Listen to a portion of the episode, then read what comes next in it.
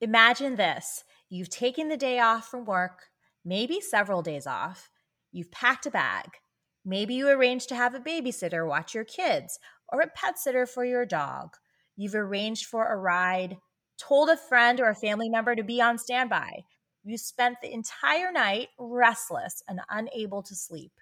You haven't eaten or had anything to drink since yesterday. You finally check in with the front desk, have all your information taken by multiple people, only to find out that everything has been canceled. How did this happen? It's so unfair. Now, I know you were thinking I was talking about a canceled flight, but I'm actually talking about your surgery. Believe it or not, canceled surgeries happen all the time, and they are just as, if not more, frustrating. So, on today's episode, Dionne and I are going to share the reasons why this happens and what you can do to prevent it from happening to you.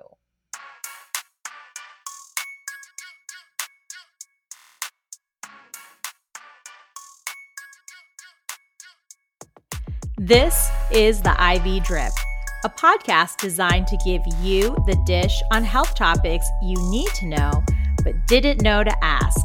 We are your hosts, Dr. Maleeha Mohiuddin and Dr. Dionne Ibekie. We're both Harvard trained anesthesiologists and besties. Join us as we explore hot topics that are rarely discussed but can have a huge impact on your life.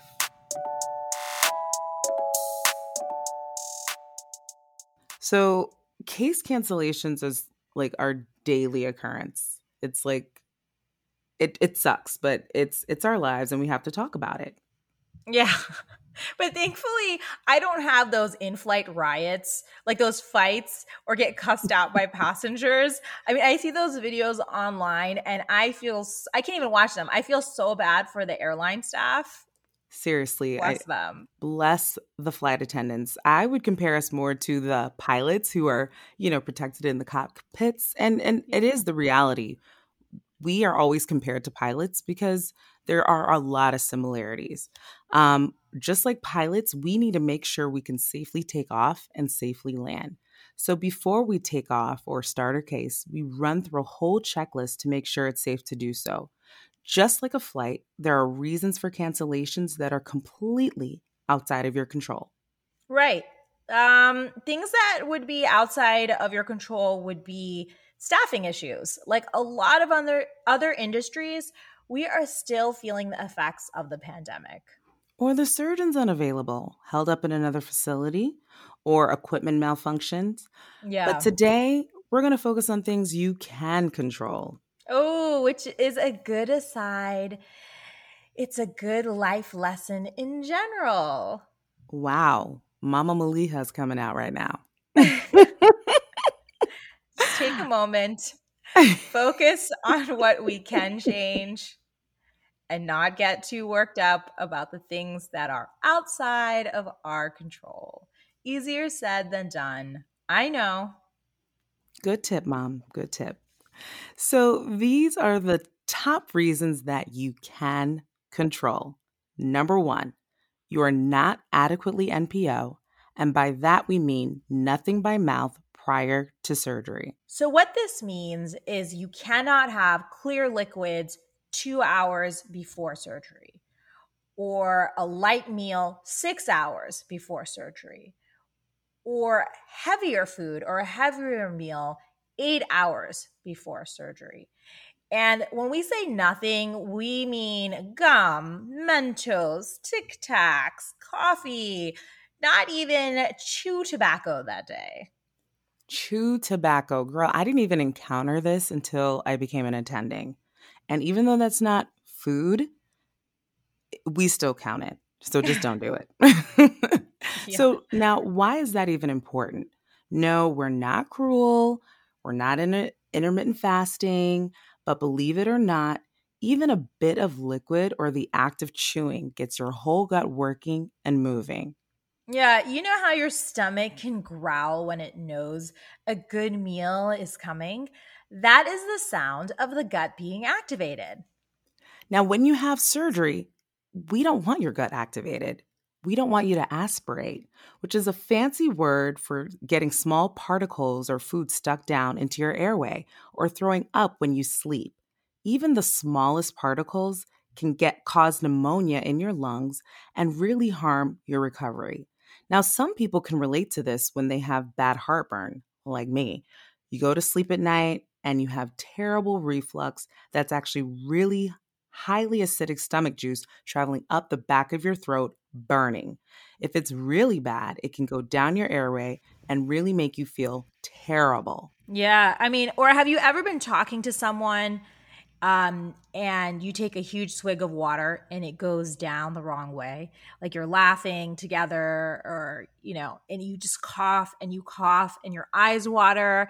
And depending on how much went down your airway, it can feel super uncomfortable and your chest could get really tight. Maleeha, this happens to me at the wrong moment every single time. I know. It's always like in a conversation. job interview. Yeah. Like, hey, nice to meet you. And they catch you off guard. And you're and choking. You do. Yes. They want to do CPR. it's you're embarrassing. putting your finger up, going, I'm fine. I'm fine. Hold on one second. Yes. but, anyways, the worst case scenario is vomiting under anesthesia and damaging your lungs. So, for this reason, take it seriously because we do. Don't eat or drink anything on the day of surgery unless otherwise instructed. Otherwise, your case could be postponed or canceled. Okay, number two, you don't have a ride. You need to have someone, a responsible adult, who can drive you home safely after you recover from surgery. Now, in this day and age of Uber and Lyft, many people think that qualifies as a safe ride home after surgery, and it is not, okay? Think of it this way Would you put your drunk friend who might throw up into a random car and send them home and hope for the best? I hope you're saying no. And if you said yes, well, um, we didn't hear it, and we may need to reevaluate some friendships here. it's just irresponsible to send anyone home without making sure that they are, have a safe way of getting there. So please make sure you have a reliable ride arranged. Many of you will drive long distances to the surgical center. Here, where I practice in Arizona, I often have patients from out of state visiting. So, if you're staying in a hotel, have someone you trust available. Speaking of traveling, our number three reason is you're feeling sick. It happens. Fever, sore throat, untreated UTI, a weird looking new rash, especially right now with active or recent COVID infections. All those can delay a surgery. So if you're ill, save yourself the aggravation, call the surgeon's office, and just reschedule. General anesthesia and surgery put the body under a lot of stress. And sometimes, if your body's already trying to fight off an, an infection, adding more stress can lead to a bad surgical outcome, which everyone wants to avoid. Number four. Now, this is a tricky one to explain, so bear with us. You didn't stop the right medication in advance. Some meds need to be stopped before surgery.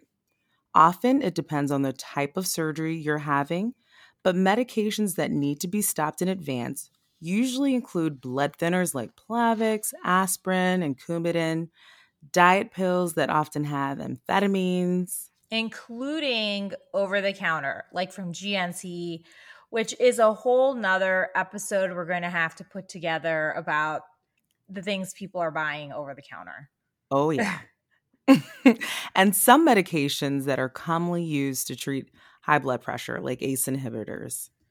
Um, just side note, real quick. Speaking of drugs, if you are on any illegal drugs or intoxicated or high, and the surgery isn't an emergency, then your case will likely be canceled as well. We're just saying. yeah. I understand that stopping some meds in advance and keeping others going can be very confusing, especially because some meds have to be held for 24 hours and others need to be held for as long as a week. So please, if you have a long list of meds, or Nana has a long list. All right, there, Maleeha. There goes Mom Maleeha again. You're really coming out today. well,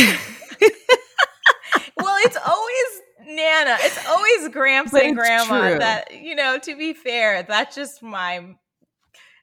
That's where the, the when you look at the stats, that's where who has the longer list. no, you're absolutely correct. You and are can't usually remember the long list. You are absolutely correct, Mama Maleeha.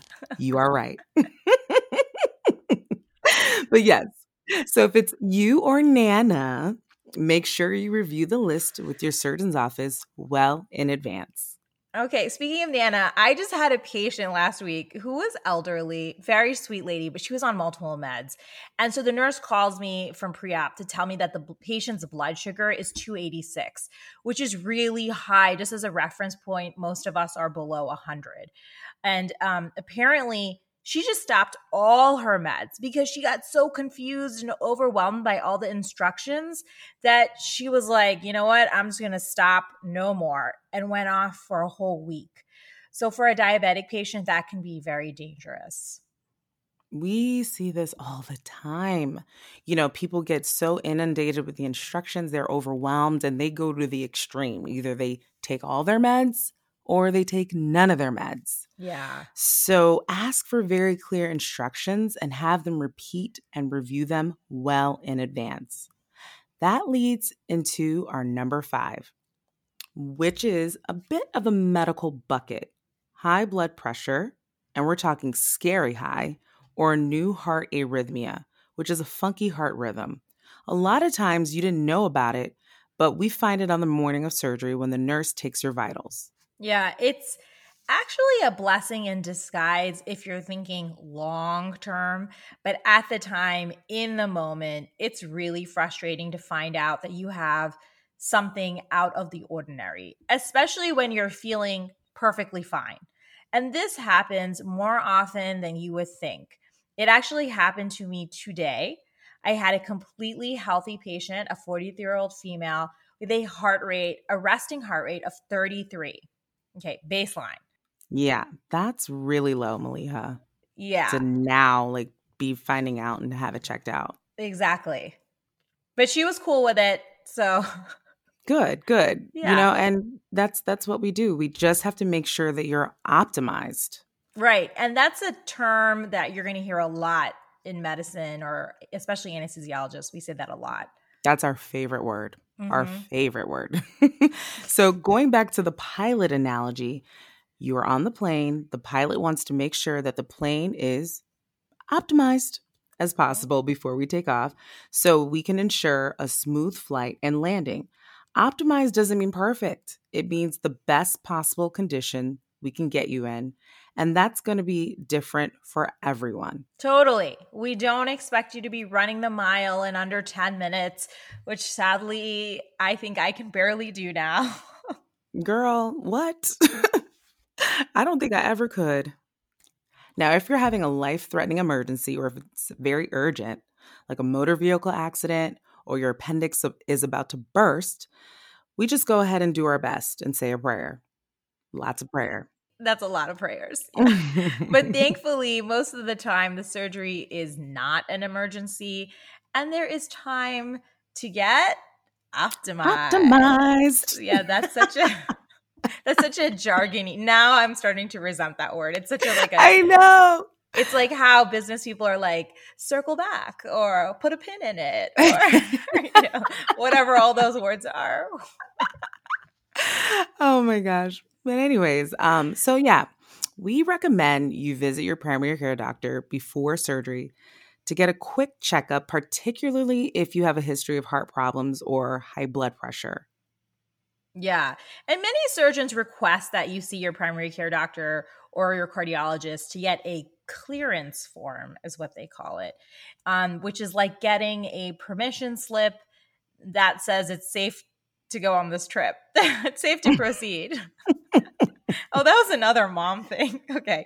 But yeah. listen to them. It helps us to see all those office visit notes in advance. Absolutely. So, we covered a lot in today's episode. And to recap, one, stay NPO. Number two, make sure you have a reliable ride. Number three, postpone if you're feeling sick, like a fever or still recovering from an infection. Number four, stop the right meds in advance. Number five, see a PCP in advance and make sure you are optimized. Optimized. Okay. On that note, thank you for joining us. We hope this really helped you feel more prepared for any upcoming surgeries for you or Nana. For more IV Drip, check out our website at theivdrip.co and email us with your stories, comments, and questions at info at theivdrip.co. We love to hear from you all, and don't forget to subscribe to our podcast and spread the love. Now, for the random tip of the day, Dionne. Tip of the day avoid metal sharp pins or clips in your hair. Soft scrunchies are best. Keep in mind, you're laying down on a firm bed, and sometimes those accessories can really dig into your scalp. So you're going to be waking up from your surgery with some headache. You don't yeah, want that. that's you the don't, last you don't thing need that. need. They're like, what did you do to my head? Oh I'm yeah, like, we didn't do anything. We didn't the do pins anything. out. That's the bobby pins. If you have a great tip to share, please email us at info at theivdrip.co.